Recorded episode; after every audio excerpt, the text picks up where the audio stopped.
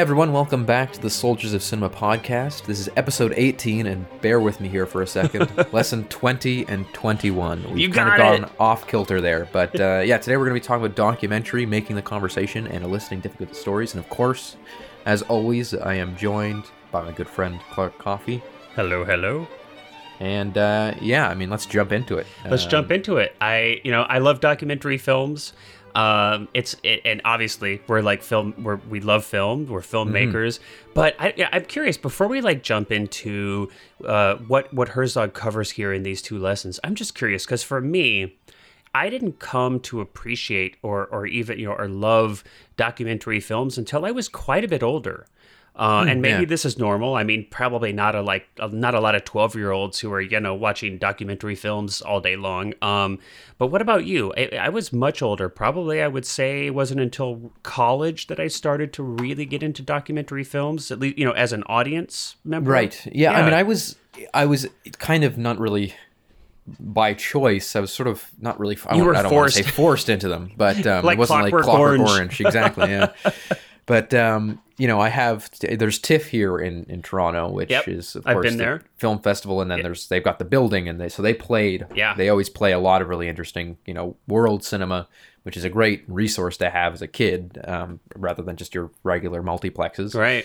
Um, and so I used to go there a lot, see a lot of documentaries there from Oh, you know, fantastic. like India, China. Um, and Ah, I'm so I remember jealous. I, Grizzly Man. Honestly, I think it was like the year after it came out. So it came out 2005, right? Okay. 2005. Um, yeah. And in I think probably 2006, my grandma for some reason got me the DVD. oh, Um, nice. So that was probably uh, I a would've pretty hip grandma, man. Yeah, I, I, that was probably the first Herzog I ever saw. I- Um, You know, that's interesting that you say that. I it, it is definitely not the first Herzog film I saw, but it certainly was, um, you know, at the at the you know, where I hadn't really gotten into doc, got documentary filmmaking i as mm-hmm. much as I am today. So it was kind of at the in the beginning, couple chapters of that exploration. Definitely had a huge impact. Mm-hmm. Definitely was a big part of that for sure. Um, yeah. a- and I definitely didn't have the the kind of I don't know, for lack of a better term, you know, relationship with Herzog's work then as I do now. So it definitely was kind of part of that formative, you know, experience of me getting to know him and his work and Yeah, yeah. getting like more familiar with just the medium uh, in and of itself, documentary films. So And I think this is this is very related to Herzog, but in a kind of a weird way.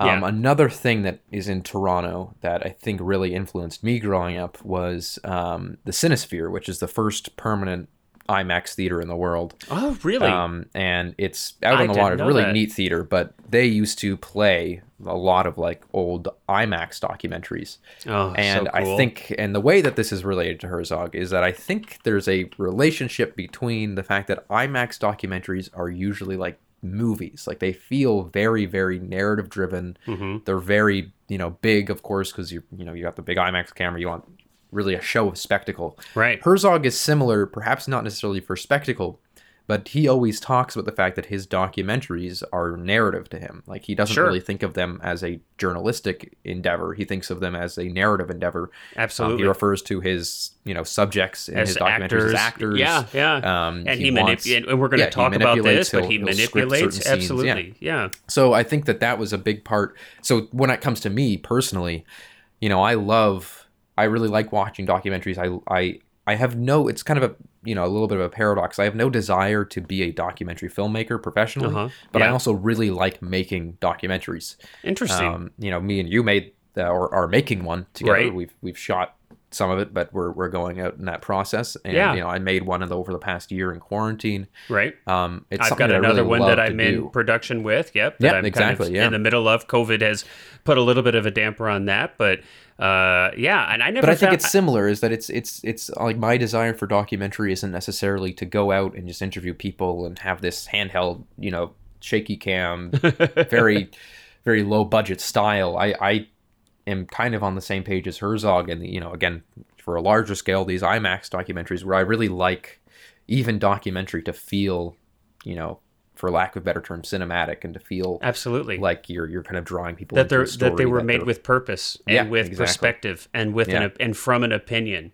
Well, we're going to talk about you know quite a few uh, things that Herzog talks about in these in these lessons that hopefully will you know shed a little bit of light on what we can do as filmmakers to take our documentary films to that level where they are cinema as opposed to fly on the wall we're just going to set up a you know might as well be a security camera just recording 24 7 and you know let's just see if we get something um, but rather actually you know coming at it from a perspective, having an opinion, and I, I, I kind manipulating is a word that I, I'm like a little bit afraid of to use sometimes for this, but it is. You're you are you're creating.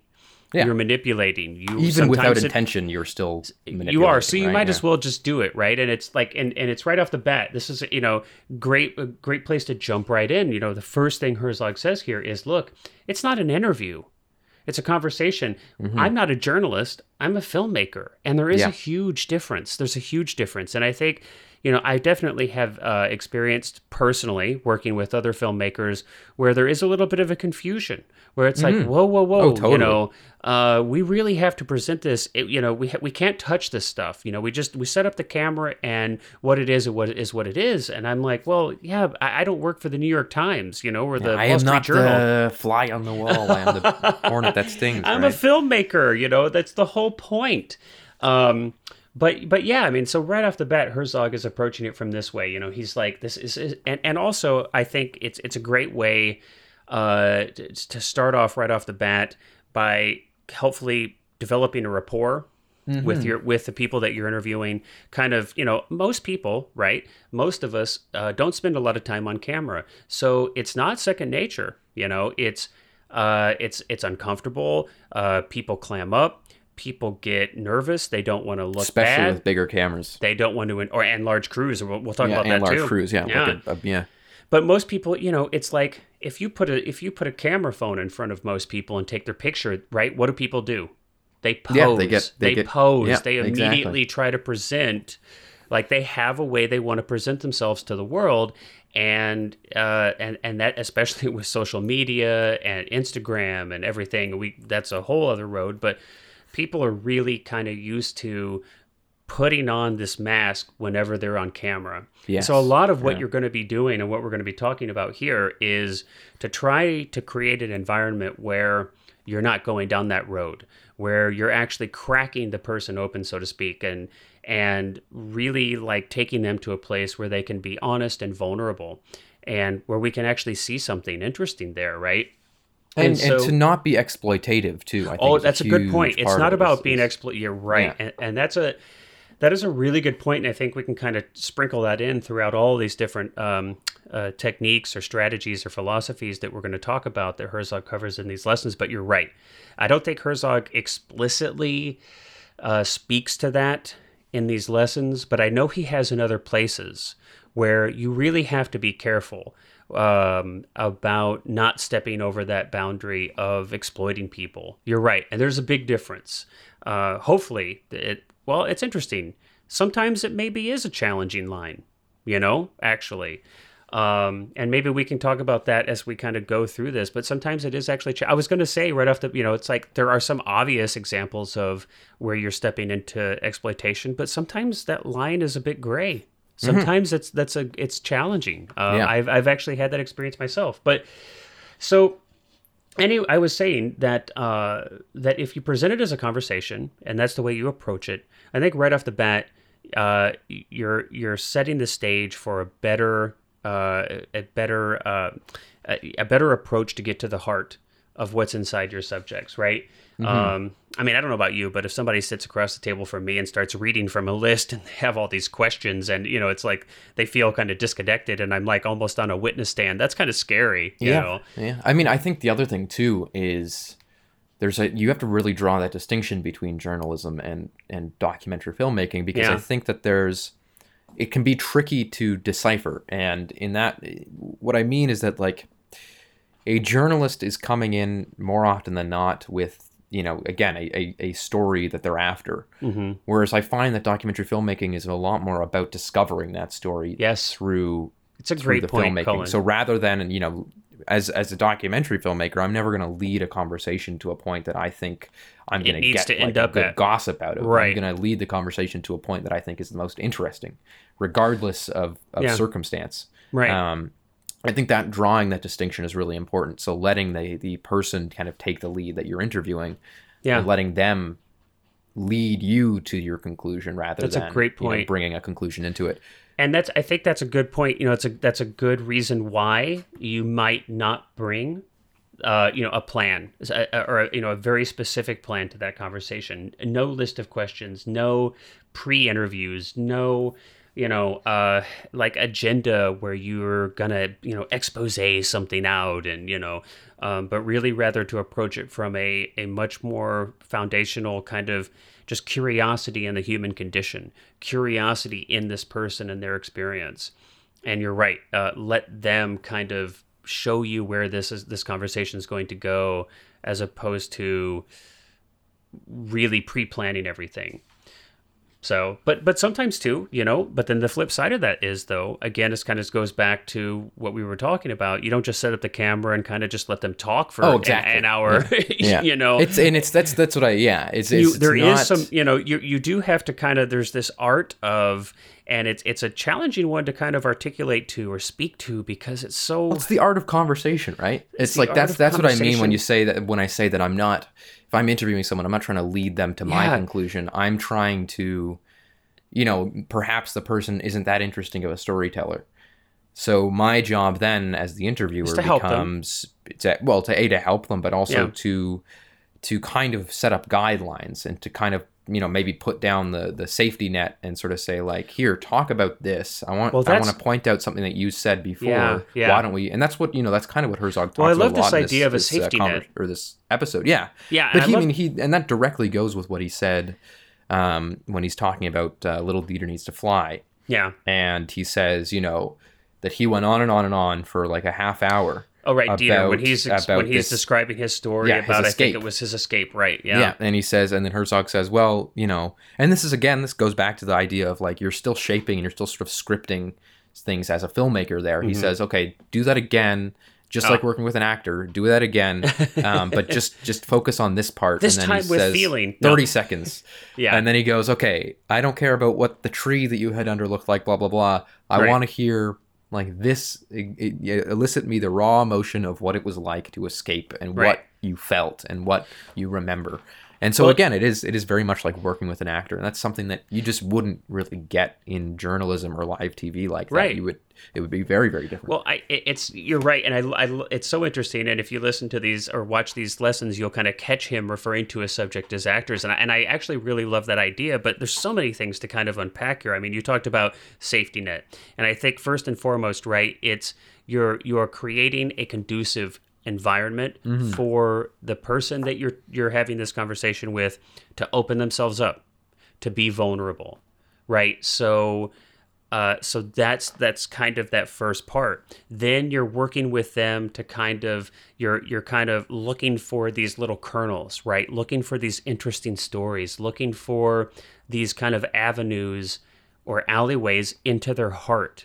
And when you find one, then it's it's about helping them walk down that path to the you know to the the real like good stuff there you know the yeah. treasure in the cave Because people and- often and don't know how to them express shape that. themselves. Well, for sure. I, I Yeah, mean, like, I have thing. troubles all the time doing that. Just Yeah, listen to me yeah. on this podcast. No, but I mean that's that's what I mean is that like, and sometimes it's I I also have trouble with that, but I I find that I'm much better getting it out of somebody else than I am about Well, sure, getting it myself. So I think that's kind of the thing you kind of Because you have to a bird's eye and- view, right? I Yeah, mean, sometimes you what- do have to pry. It's sometimes Um, you have to pry, and it's and it, and again, this is like right. This is all- some a lot of this is such a delicate art. It's you know prying versus guiding. Um, you know, knowing where that line is, right? We talked about being exploitive versus uh, versus not. It's you know a lot of times there's going to be some gray areas, and you know sometimes I think there is going to be there are times where you may you may see a little like glimmer off in the corner, and you try to help get uh, this person that's in front of the camera. Uh, to tell their story in more detail or from a different way, and sometimes you know, depending on what you're talking about, it could be too traumatic. It could be so you have to use good judgment and be empathetic with your subjects always. You know, I at least for me, I, you, let's talk about this. I mean, maybe maybe you've got a slightly different opinion, or maybe you're here with me on this. But I think you know, yes, your film is important, but never to the detriment of the person in front of the camera to their well-being or even to their privacy. If they don't want to talk about it, if it's not something that they're comfortable talking about, and you can't get them to a place of comfort with like reasonable, appropriate, respectful means, then it, it just doesn't fly for me. Yeah. For me. Well, because you're gonna also you're gonna make the the worst thing to do is make your subject uncomfortable because then you're just gonna have them clam up on you. well, sure. And and and then I mean I'm not saying that of course the be all end all is is at the end of the day their mental health. So I think that coming from a point of saying now the worst thing we can lose is is you know we don't get what we need out of them. Um, I think there are more important matters there, Absolutely. but but And there are other respect. avenues. There's But- but always that's other what I mean, options. Yeah. is is like pushing. I've never found that pushing somebody to answer no. a question is It never going to works. get you anywhere. It's just again, it's it's going to get them to seize up and and Yeah. not want to continue talking to you. Frankly, And I mean, the things that I found, and because I've done more of this probably, honestly, at this point in my career, I've done more of this than I have any other aspect of filmmaking. Whether it was uh, as a, a- you know, as a gun for hire, as a videographer, working, uh, doing interviews with people on corporate side of things, uh, to even my own documentary films, of which I've been involved in a couple now that had a large amount of interviews and sometimes on, you know, really like sensitive, uh, yeah, emotionally charged topics for the people that were in the film. And it's, you know, some of the things that I found is, you know, like just from the beginning, like right, just when you're when you walk into making a film and you know that you're going to be talking to people and asking them sensitive questions, is to approach it from a place of total empathy and curiosity mm-hmm. and those things should take you in obviously to a place where you're you are very interested and you are you are compassionate right and so you're sitting next to you're you know because obviously right you you're next to the camera they're in a conversation with you the camera's right next to your head. And I, I have found i don't know cullen tell me about you but when you yourself are kind of consumed with a curiosity and an interest and you've gotten yourself to a place where you are genuinely you know just uh, consumed or thrilled with with what you're talking about and with this person in front of you you almost kind of can create this like tunnel that you sit in with them mm-hmm. That- and you can Totally. almost kind of even pull them into that with you by and and make them also think like a filmmaker. you're like eh, you know what i'm saying like you're Yeah. that you, your face like that you you're looking right into their eyes they're looking into your eyes and there's all this nuance of communication that's happening with your body language with you know your active listening skills you're like uh, you're helping you're holding their hand almost right from the other side of the camera helping them take this journey but you're with them even though you're not on camera. I mean at least it, that's how it feels for me. Like i and as a matter of fact I, I remember the first few times i did some some pretty intense interviews i was shocked at how exhausting they were. I was Yes. actually really surprised by how like spent i was at the end of shooting. I, I like for real. I was like I mean, it's it's it's like a, it's yeah in a way it's a less aggressive interrogation. I mean, that's the thing. Well, I mean, I it takes a lot of like- brain power. I mean, in the same way, uh, you know, and again, this is why I love that Herzog uses the word actor to talk about the people and his his subjects in the documentary film. I, I- I mean, it's like it, to me, it feels so much the same as well. In this way, it's like when I'm directing an actor in a narrative film, in a fiction film, I get to a place where I feel like I'm right, like I'm right there with them. I'm I'm in the scene. I'm in the story. I'm sometimes even almost like one with this actor or actors.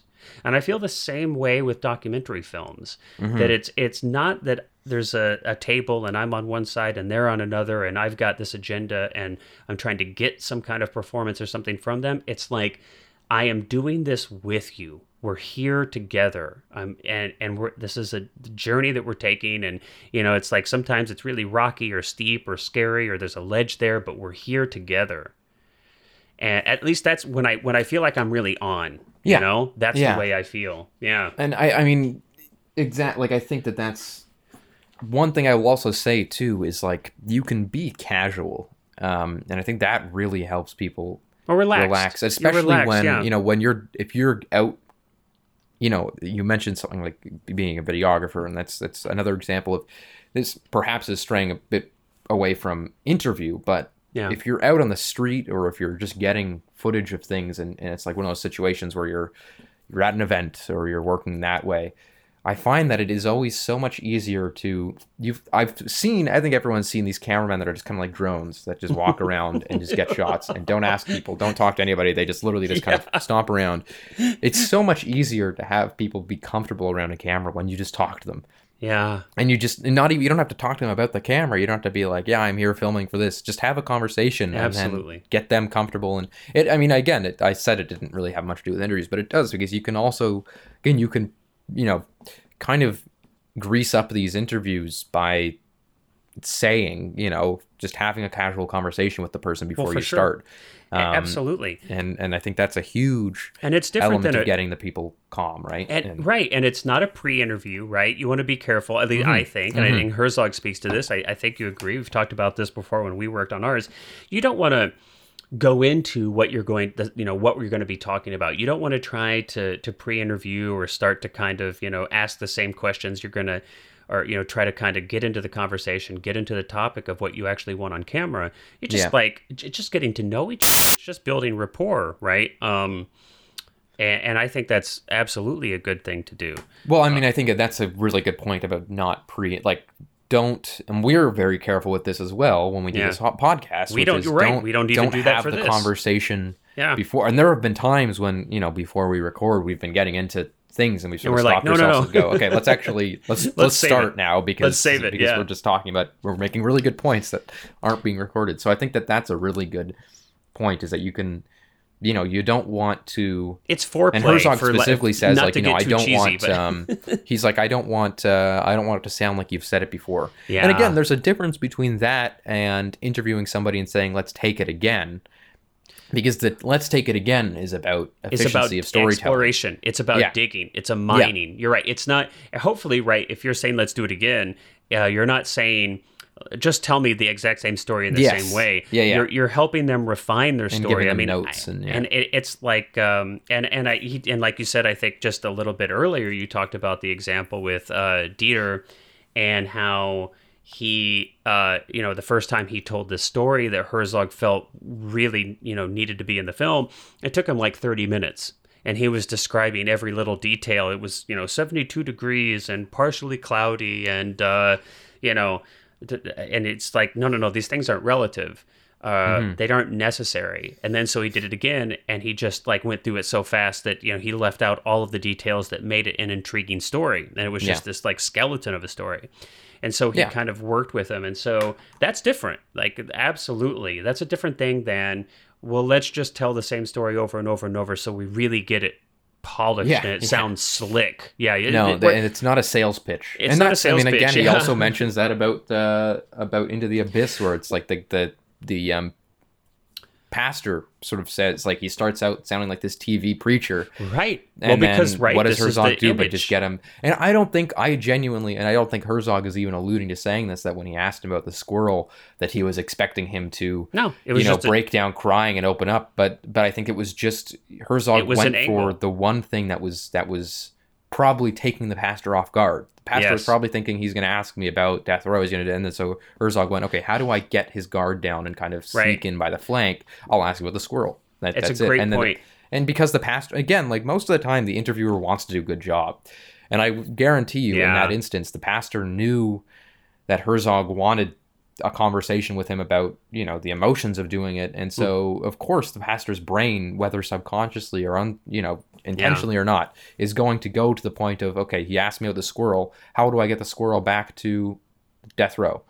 And so he goes okay i talk about how i almost hit these squirrels and then i pause and i, I sit Yeah. there and i look at them for a moment and then that's kind of when he chokes up and he says you know and i because he was having that I- these thoughts in the moment Yeah, for the first time. And that's in a, making that's a- those connections yeah. Yeah that's a great point. It's like you know he's he's having this thought for the first time because i know i mean i've done this before. You've probably done it right? It's like uh, say you're going for a job interview right? And you try to think of okay what are all the questions they're going to ask me um, and you know and you kind of get your answers at least kind of partially canned right so you're not on the spot and you're having to kind of think these up in the moment mm-hmm. uh, I, I think that most of us are that way when we know we're going to be walking into uh, you know, kind of a, a, I don't know, stressful. It's a little bit stressful. It's a little bit of anxiety. You're going to be on the spot. You're going to be in the spotlight. Uh, and I think everybody kind of runs through what they're going to say in their mind. I mean, I just had to be interviewed for our local NBC affiliate out here last year. I know I mm-hmm. did that.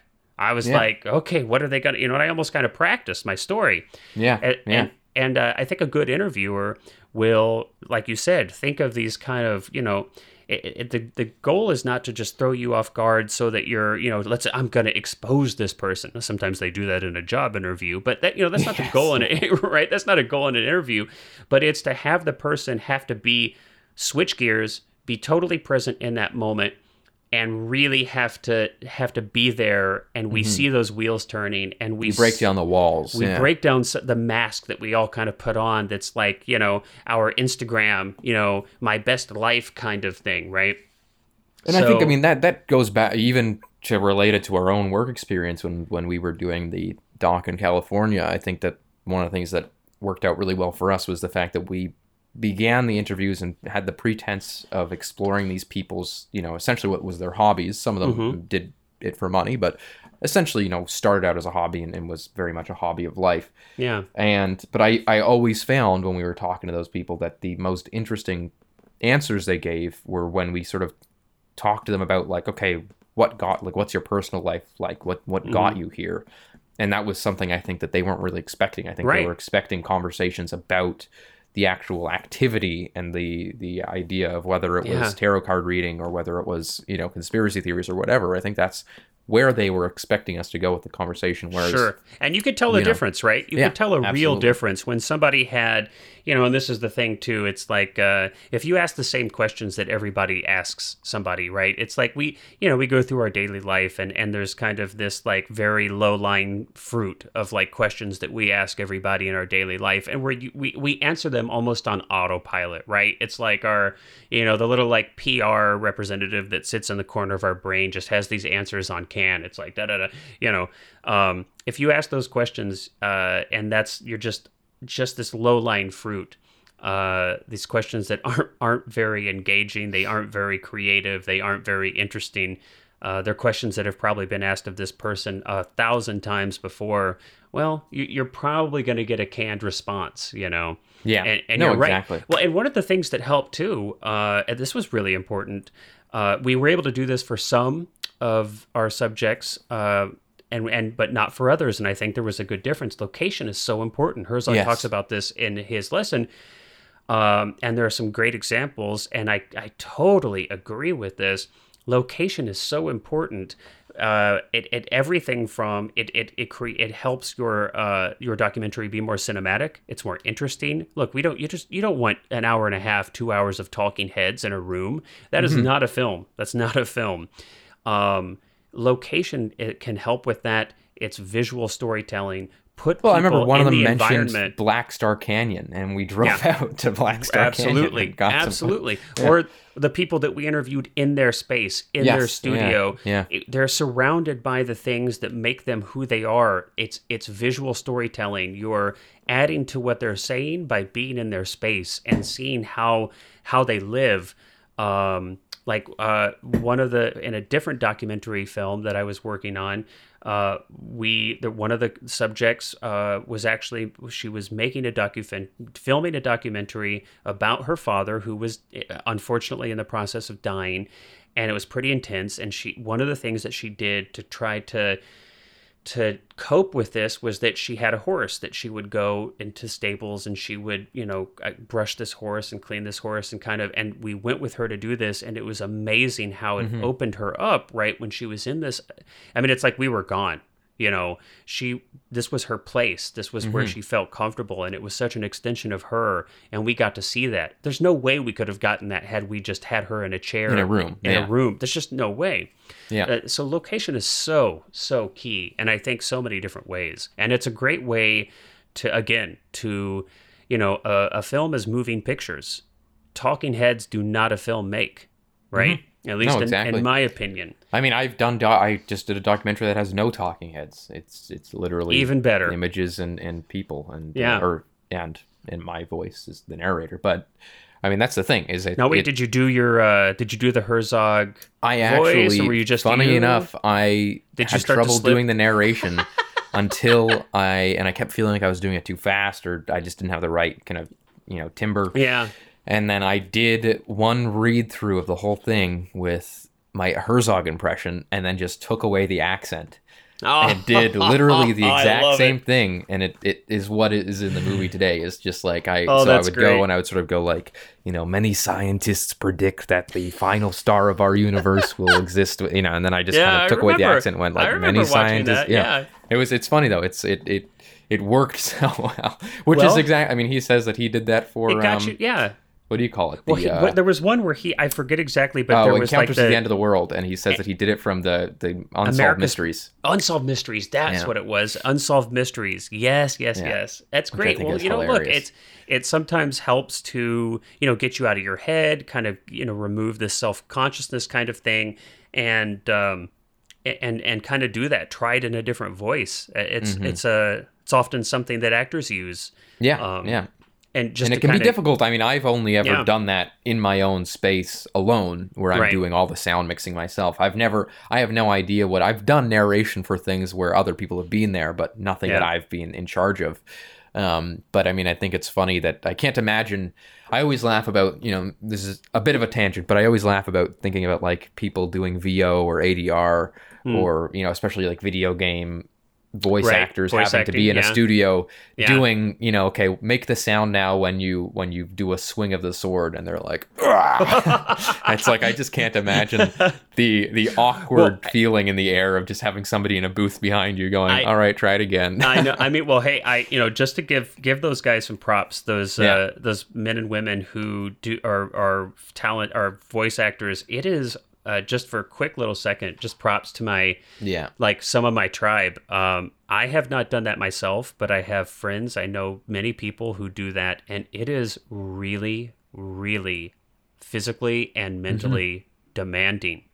Uh, you know, it's it's a especially those video games. I mean, the you know nowadays with games being so story driven and so cinematic, they have you know I, thousands of pages of script and it's often you're just going kind of page by page by page. Okay you know scream yell grunt you know just oh, we have to do it we have to get each line 15 different ways because depending on what the character you know the, the player chooses to do in the game it has to have a different you know we have to have all these different responses it's intense man Yeah, and no, and- totally. and that mocap stuff it, it, it is Oh, geez, yeah. yeah that is no joke so Yeah. not to get too far down another path but huge props to yeah uh, my actor peeps out there who are doing motion capture and voice work in whatever medium you're doing I mean, it it is. Relatively awesome related stuff. though, because I Yeah. think that getting people, you know, exactly what we're talking about, which is getting comfortable with doing that in a vo- VO booth or something, and, and Yeah. the awkwardness of that. It's very similar for. I mean, that would be a similar experience for somebody sitting down in front of a camera for the first time and having to,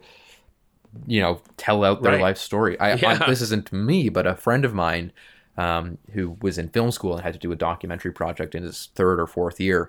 Um, he did an interview about a girl who used to go to a middle school, my the middle school that I went to, but she went there before, and she was murdered um, while she was not on the property, but you know while she attended there.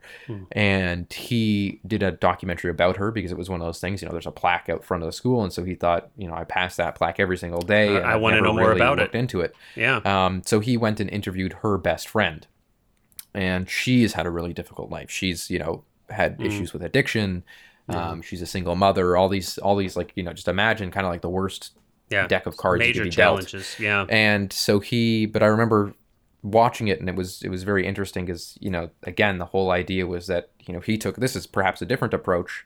Um, but he, you know, put the camera on record and just tried to kind of keep it out of the way and have a conversation with her as though she wasn't, the camera wasn't even there. You're right. And, you know, sometimes that can work and it just can make, can make someone more comfortable to think, to not have to think about the fact that their thoughts are being recorded and they're, they're Yeah. being, you know, videoed right. um, that they're just kind of having a conversation and telling a story to a person. I think the other thing too, though, is and this is also something that Herzog says about when he was interviewing the, um, is the mortician. Um, right. and from he Grizzly says, Man. you know, I don't want to hear. Yeah, he says I don't want to hear. yeah. Yeah. the coroner. Sorry, yeah. He goes, I don't want to hear it like you're on the stand, like that you're giving me a testimony. I want Yeah. to hear. You know, I just want to hear how it felt, and Like you don't need yes. to be official. And Yeah. um, who, which is funny because that movie, I would say that that coroner in that movie is a funny character because he almost he almost says everything kind of like a sales pitch. It's kind of strange. It so perhaps bit- it was I more agree. difficult to kind of break that shell for him because he is so used to that line of work. And could- or- not or only that knows? line of work, but having to talk about it. I mean, of course, your Yeah. job as a coroner isn't only to examine dead bodies, but to give reports on those dead bodies. Well, I was so, going to say, I mean, it could be, you know, chicken or the egg. It could be that that's that's his personality, and that's Yeah. part of why he chose that chose career. that, yeah. I mean, it yeah. could just but that's be. what I mean in that in that it can be, you know, you it can be very difficult to break people out of that. And I think Herzog did. You know, I've never seen the footage. Of course, I don't Right, think anybody has. Yeah. Before he said God, that, I'd love before to. he said That would you be know, so break out of that shell. So I don't know what the change was, but you can Right. tell. You know, sometimes you'll be dealing with somebody and interviewing somebody who just Oh, huge, has a yeah. certain you know way of speaking that may not fit exactly what you want. But again, just like working with actors in a movie, you just kind of have to roll with it and, and make the best out of what you're given because Well- you can't obviously recast an interview subject. So Right. Well, I can, you know, it's interesting. So, you know, kind of, we're going down a, a lot of different kind of tangents here. I think they're all really related at, the, you know, at the same, the, the other side of this coin. So I, I just uh, was complimentary for actors. One of the challenges I've had uh, was actually with actors. And I, I think it's, um, it just speaks to a problem that can occur though with anybody that you're interviewing. I happen to notice that interestingly enough, this happened more frequently with actors than with other uh, walks of life, people in other walks of life. But you know this uh, this veneer. Well, we've mentioned this a few times. I've called it a mask or a wall. But this this desire to kind of control the way that you're appearing, the way that you're controlling. Uh, you know, you're trying to control the experience, basically, in a nutshell, as the subject, uh, instead of allowing the experience to just occur to you. And it's funny. It's this is just an interesting irony, but of course, you know, an actor's job is not to control their performance, but al- but to allow the event, the circumstances, the script to occur Yeah. to you, right? But it's so strange is that in my experience, and I've inter- interviewed a lot of people and I've interviewed a lot of actors, actors seem to have more often than average a more difficult time letting go and not trying to control an interview. Well, that makes sense. It's I mean, an that- that interesting actually little does sort of piece of trivia, Yeah. but. Uh, you know, uh, and one of the things that I, you know, we've talked about a handful of things being curious, being empathetic, uh, using your location, small crews, trying to make the gear and the camera non obtrusive. You know, another thing I think is so huge, just from a philosophical perspective, is to to not sit in judgment of your subject. yeah. It's so vital. And I think, look, yeah. so much of what we've spoken to is that is a challenge that we're trying to break down when you've got a person sitting across the table, you know, next to you and they're on camera, is the fear of judgment. Yeah. And we all, I mean, look, we all experience this all the time. I think it's one of the most like uh, profound challenges that we all face as humans. It's such an integral part of our experience that the fear of being rejected, the fear of being critiqued, the fear of being wrong, the fear Yeah. of being embarrassed. These all come from the same place, and uh, the everything you can do to bring yourself genuinely because you cannot fake this. You can't fake it. People are too attuned to this. If you can really bring Mm-hmm. It'll yourself really to a stand out. if Yeah. you really bring yourself to a place of acceptance now it doesn't mean that you you know and herzog talks about this it's you know when he was uh, into the abyss and he's interviewing this murderer he's not saying look i you know I, I think you're innocent or i you know i think that it's good that you did this he's not condoning this uh, uh, obviously horrific behavior but Mm-hmm. he's like but you're still a human being and I Yeah. still see you as a human being. And I know that you're not just some demon. Uh, You're not all bad. I know you're a human being, and I'm a human being. And so I think when we can bring ourselves to a place where we're not sitting in judgment of our subjects, even if, I mean, if we think their ideas are, are kooky or ridiculous or whatever, Or violent and, and, or and look, yeah. we've interviewed some people, Colin, where I did, you know, it. My initial knee jerk reaction was to think that, Yeah. but but when you sit down in that chair, you have whatever it is you've got to do, do it. You can't come from a place of judgment, or you're gonna shut down again because we're mm-hmm. not journalists, right? You're not sitting there like you know trying to pick somebody apart to to get to some kind of you know. It's not what we're doing as filmmakers. yeah. Now, other people may disagree, and I have definitely seen I- I films mean, I have where friends who- interviewers pick the hell out of their subject, but I have friends who consider documentary um, to be an extension more of news than film, and I disagree with that. But I I know there Hmm. Yeah. are people who who do There look at are. it that way. I also I want to go back to to what I described earlier, and it's related to what you were just saying, um, where I I kind of jokingly mentioned the idea that it's like a less aggressive interrogation. yeah, yeah. And I want to specify too that what I mean, if you want some a really great masterclass on interviewing somebody, I can't remember what the YouTube channel is called, but there's this YouTube channel that literally just puts up interrogations from Whoa, you know no. very famous you know the recordings of interrogations from very famous murders you know oh, wow. You mean like that actual, real, yeah, like law real, enforcement? real oh, interrogation wow. footage. Okay. And um, there's one that I want to specify that is uh, it, was, it was a case up here where a military general had murdered a woman. Um, he was he was he had raped like dozens of women and was never caught, and then went on to murder one, and that's how he was caught. But the most amazing thing is that you can watch the entire interrogation. He was not under arrest. He was brought in for questioning under the guise of Oh. removing him as a suspect. And if you watch the interview um, Yeah. of his his his interrogation, uh, and it's just one cop in there with him, just talking to him, and he goes from at the beginning just having a casual conversation about you know yeah we're just trying to like remove names from our list blah blah blah Right, right. to literally by the end of this hour and a half interview getting the guy to point the location of the body on a map oh, he's never aggressive he's never judgmental he's never sitting there going like Oh what a you know, son of a bitch you are for doing this he is literally Yeah. the- it is a master class in Wow. interviewing because the cop just has a conversation with him and just like slowly Yeah. by bit by bit gets him to to well, reveal that is certain extremely elements interesting. I, and it's I would say yeah, just go watch it because it is a, an incredible. Again, it's it's like a master what do you think we could search on? Or, uh, can we find this? Um, I, I mean, me I'm so intrigued. I'm, I'm so intrigued by this that I'm almost willing to just I'll talk about something else here while you uh, Um, try to look yeah, so it's Russell channel. Williams. Russell Williams was the the murderer. He was the Yeah. he was a general in the Canadian Army. But um, Okay. if you search up on on YouTube, just search up Russell Williams Like uh, interrogation interview or or, something, or interrogation, interview. It'll come Yeah. up. But again, Wow. it's and and I think like that's kind of the reason why I said, you know, it's like a less aggressive interrogation because I think that just as in filmmaking, it is more often than not the less in, aggressive interrogations that get the suspect to confess in, Yeah. in policing. And it's the same thing with, you know, you can call it torture, you can call it enhanced interrogation, whatever you like.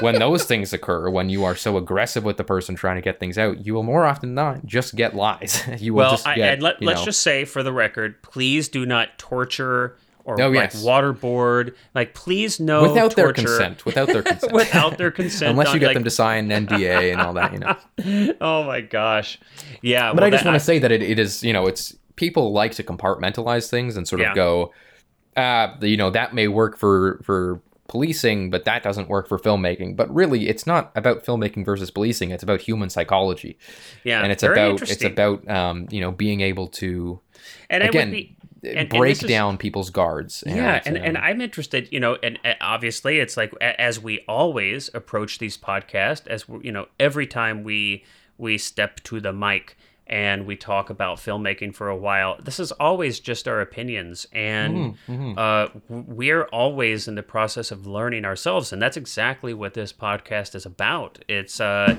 this is an extension of our learning process doing this. So i Yeah. never speak from a place of like well i know you know categorically that a works and b doesn't or this or that. I would be so interested to to kind of learn a little bit more about you know what the differences might be. It's like you you use this interrogation as example. I would be curious to know. We can just use this as a thought experiment.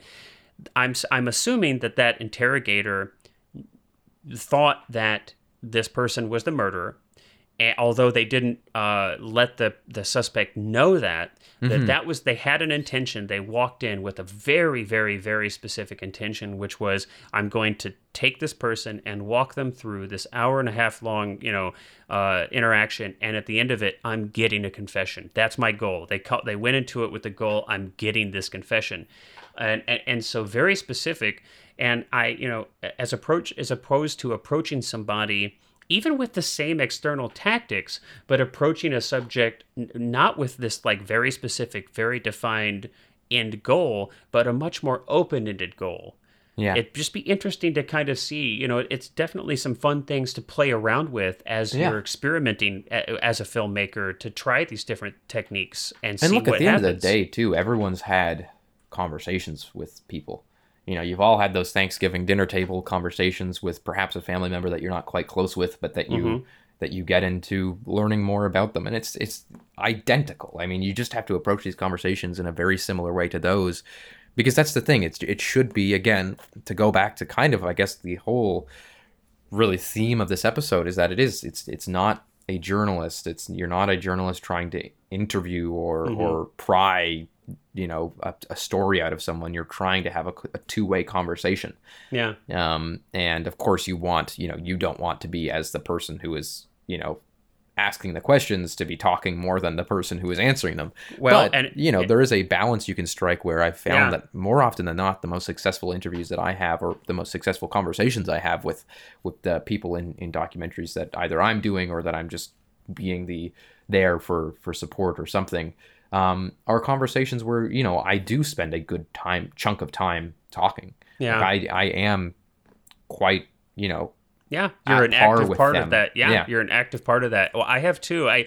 you know, this probably should go. You know, it's and understood, but I have had to remind myself of this in the past. Uh, you know, as an active participant in this conversation, sometimes you know, providing 50, 60 percent of the conversation, just one little like small reminder, small piece of logistical. Be really, really careful that you're not speaking over. the Yes. person Yes. that you're that you're talking to um, and i uh, having a special like challenge with that i get excited you guys out there uh, and cullen you know i can get excited i get kind of passionate what i'm about what i'm speaking to some points and i want to like jump in and say something you know it's um, so i have to remind myself uh, don't just don't cut in don't cut off and and and another thing i've learned that's worked well for me. Cullen, I don't know if you've done uh, much of this or not, but often too, what I will do is just allow dead air. yeah Um, there, there's like kind of, I think all of us kind of have this instinct sort of to kind of fill awkward space with words. So, you know, let's say you've asked a question or, you know, you're kind of having a back and forth and your subject, uh, it seems that they're done speaking, right? They've told their story or they're kind of, they seem to be at, uh, at the end of a thought. Well, your inclination is immediately, okay, I don't want that awkward space. I mean, this is not a conscious i've got thought. to fill hap- it in i've got to fill it, it, in it yeah happens so subconsciously that it's just an instantaneous desire to speak, right? You just go right into asking the next question. I mean, some of the most interesting things that I've captured on camera occurred when I refrained from doing that and just sat there and stared at them. Yeah. It's it's that it, and what's really interesting about what you're saying too is again that that also is a technique in police interrogation, which is Oh, to no. to let the person sit and because then if you're not gonna if you don't have to talk, they are going to want to fill in They that feel space. that need to and they're the space, they're yeah. gonna start going off of adrenaline of going, I don't want it to be awkward, so I'm just gonna start saying things. I'm just gonna Mm. start filling in that space, and it can be super super helpful. Um, and perhaps maybe this is just because I went to, you know, I did criminology in university. That's what I went for. But No, uh, yeah. but there's again, there's this super, you know, legitimate point of, of uh, let that person spill the beans themselves. Yeah. Um, the Yeah. point that you want to get to is that where they are self-sustaining, where you no longer have to ask questions, where Hmm. they can discuss and you know and that's such a that's lightning in a bottle that's not going to happen with every subject it's not going to happen Right. with every you know every interview you ever do but i think that that when it does happen it can be great when you can just get but you can also have times where people will intentionally as you said steer the conversation into a point that is beneficial for them and Right. very much actively try to use this idea i mean you think about the the frost nixon interview um, Mhm. Which is a journalist of course going after and i mean the interview not the ron howard movie Right. um, if you watch that, it's very clear that that Nixon then was trying to steer the conversation and was very much a master of steering Yeah. conversations. yeah. Um, and so you have to be careful of that too. You can't, of course, you have to maintain a power balance.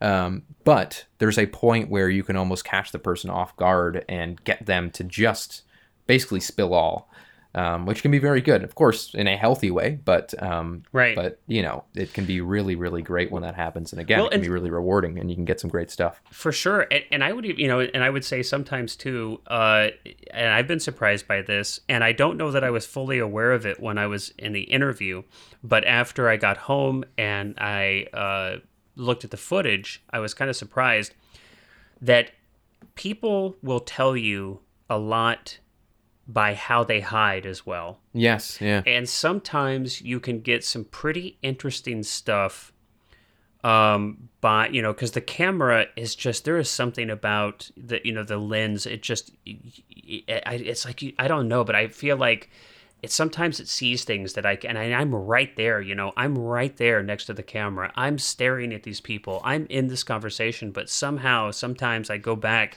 and i see things the camera saw things that i just didn't quite get right there at the time. Mm-hmm. But i've seen i've had some really interesting stuff come out with how a person where you can and, and of course this is sometimes you know the way editing can help with this and everything but it, it, the person reveals so much by about by like what they hide and what they cover up or where they're afraid to go where they Yeah. won't go. So sometimes there's that too you know? Sometimes that can be just as helpful as some kind of open confession so to speak. Um uh, you know sometimes where a person is completely guarded and boarded up showing that could potentially be an integral part of your story, depending Yeah. on the story that you're trying to tell, right?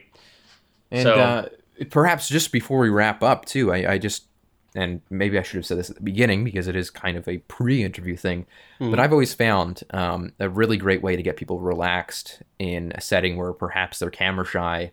A nice um, whiskey. And a, again, a well, that. I'm yeah. just kidding. I'm But, totally uh, kidding. Hey, but everybody make sure out there, you I'm make sure kidding. you you you don't let them know it's whiskey. You hand them Uh, you know a water right. bottle and say it's water. Sure. Um, but um, especially with bigger cameras and bigger crews and stuff like that, what I've always found helps is setting everything up Yeah. and just taking like 15 minutes and just chatting with the person Yeah. while everything is set Yep. up with them in the chair not but not being in the chair myself kind of you know going and sitting beside them if there's a couch and kind of having Yeah. a conversation and, and pretending and herzog says that he does this in his narrative he doesn't really mention it in his documentary thing but you know again almost buying time for them to calm down and pretending that there's more to do so telling you know a crew member okay actually we've just got to fi- fix that light over there or something and then Right. you sit there and you okay, well, we'll we'll we'll be ready in about 15 minutes, but you know, let's just have a conversation. let's just and it can really relax because that way they're already talking to you Yeah. in a setting where everything is set up, where the lights are on, where the camera's sitting there, but they don't feel like they're being interviewed yet. So they are used to, you know, they're talking and they're getting used to all that setup. And then when it begins, then you go and you take the seat beside the camera and you say, okay, now you know what it's like to talk in front of the camera. Of course, you don't actually say that to them, but my thought at the back of my head is they've they've now gotten used to talking with this setup. yeah. Now they can, and it always, you know, every time I've done it, it's worked really well to make them just really, really fall into that place of being comfortable with, you know, camera and lights on them and stuff like Absolutely. that. And, Absolutely. yeah, can be really valuable. And you know, we haven't talked a ton about this too, and it, we're right. We're just about at the end here, but I, I think this is worth mentioning. Herzog mentions this actually in the second lesson that we're covering in 21 today. About you know, we've talked a lot about the emotions of the subject, Mm-hmm. and but we've not really talked about as a filmmaker what to do with your emotions. Mm-hmm. And I think this is really important. And Herzog does speak to it. He talks about managing his emotions. He's talked about where, you know, he's been uh, filming something and it's he has it's been you know sometimes it really becomes a challenge to maintain a level of professionalism a certain level of objectivity even though what you're doing what you know this moment that you're sitting in is so profoundly emotional and I think it's important to mention that you know the goal is not to be cold to your subjects. I mean, not at all, not at all. Um, I think it is your goal as a filmmaker to empathize deeply with your subject, but you've got you you're not you know you're still a filmmaker right you mm-hmm. haven't like you know taken off your filmmaker hat and put on a friend or you know confidant hat and now you know you're or or especially and this you got to be careful about you haven't put on a therapist hat yes. you know yeah, yeah. You, you're not a friend you're not a confidant you're not a therapist you're definitely not a therapist you're a filmmaker and it's, you know, as with all things with art, there is no concrete in writing specific line. We all have to find this for ourselves, and it's always situation specific, but you do need to be cognizant of that. Um, sometimes you're gonna, you know, hopefully you're there and you're being pulled in emotionally, but you've always got to have that part of you that I'm a filmmaker, I'm a professional, uh, and I'm here to make a film. Uh-huh. So I thought that was like important to speak to. I don't know if you've ever had. well, experience. I mean, yeah, he does say in the thing too. He, he mentions that like you know a, a surgeon shouldn't do um, surgery on their their child, kind of thing. Right. It's, it's well, not even, not only should they not, but they they can't. At least yeah. here in this country, there yeah. are definite laws around those kinds of things, and for good reason. So, and that's yeah, that's a good point. Is is kind of not necessarily building a wall, but making sure that you have infrastructure in your brain so that you don't fall into a trap of just losing that professionalism and losing that that right. angle to what you're you're here to do. The objectivity um, is important. Yeah. And it's and sometimes it's but it doesn't they're not mutually exclusive. Being empathetic, being present with somebody, but also maintaining uh, a healthy objectivity. Those aren't mutually exclusive things. They can be done. Uh, and it's something that you know you can practice and each one of us has to kind of find our way through it just as with you know almost everything which yeah. this is what the this is the cool thing about filmmaking and art in general right is that it's uh we all have to kind of find our own ways even though there are some some guidelines and some signposts and some advice and suggestion, suggestions and examples from other people like Herzog himself uh, ultimately it's a path we all must uh, find and travel on our own mm-hmm. so uh, so speaking of that the next stop on our path. Ooh, did you like that segue? Wasn't that amazing, Colin? I'm so good at this. Let's see. So, our next lesson, what are we going to cover next week? It looks like next week we're going to be on to lesson 22. So, I can't believe it. We're like three or four lessons away from uh, from covering wrapping all, the whole from yeah. wrapping the entire uh, master Herzog Masterclass uh, in its entirety, which I'm like so excited about because that means we get to jump to something new. Yeah, and, and that something new is going to be children's entertainment. We're going to be talking all about Barney the dinosaur, and that's what our podcast is changing. all right, and we just saw all of the subscribers drop yeah, off the plummet. face of the earth. no, but we but we we are going to continue. We aren't going to end the podcast when we're done with. I think there are 26 lessons if you count the postscript. We're not going to end there. Uh, we are going to continue. We and we're we've got some cool things uh, in the waiting in the wings, and we can talk about that uh, as we get closer. But mm-hmm. yeah, we're definitely going to continue, and there's some exciting stuff coming up. But yeah, so lesson 22 is an extension of I think all the you know the things that we've talked about here. It's still documentary filmmaking. It's called Dealing with Human Beings. Uh, and I think in this one we're going to talk a little bit more about. I think well, it's respecting uh, ethical boundaries and how to get to the heart of persons. So it's very much an extension of this one. Um, but that's going to be next week. So until then, everybody, as always, thanks for listening. Cullen, thanks so much for hanging out and having yeah, a, a super groovy conversation with me. We'll see you guys all next time. Yeah, see you guys.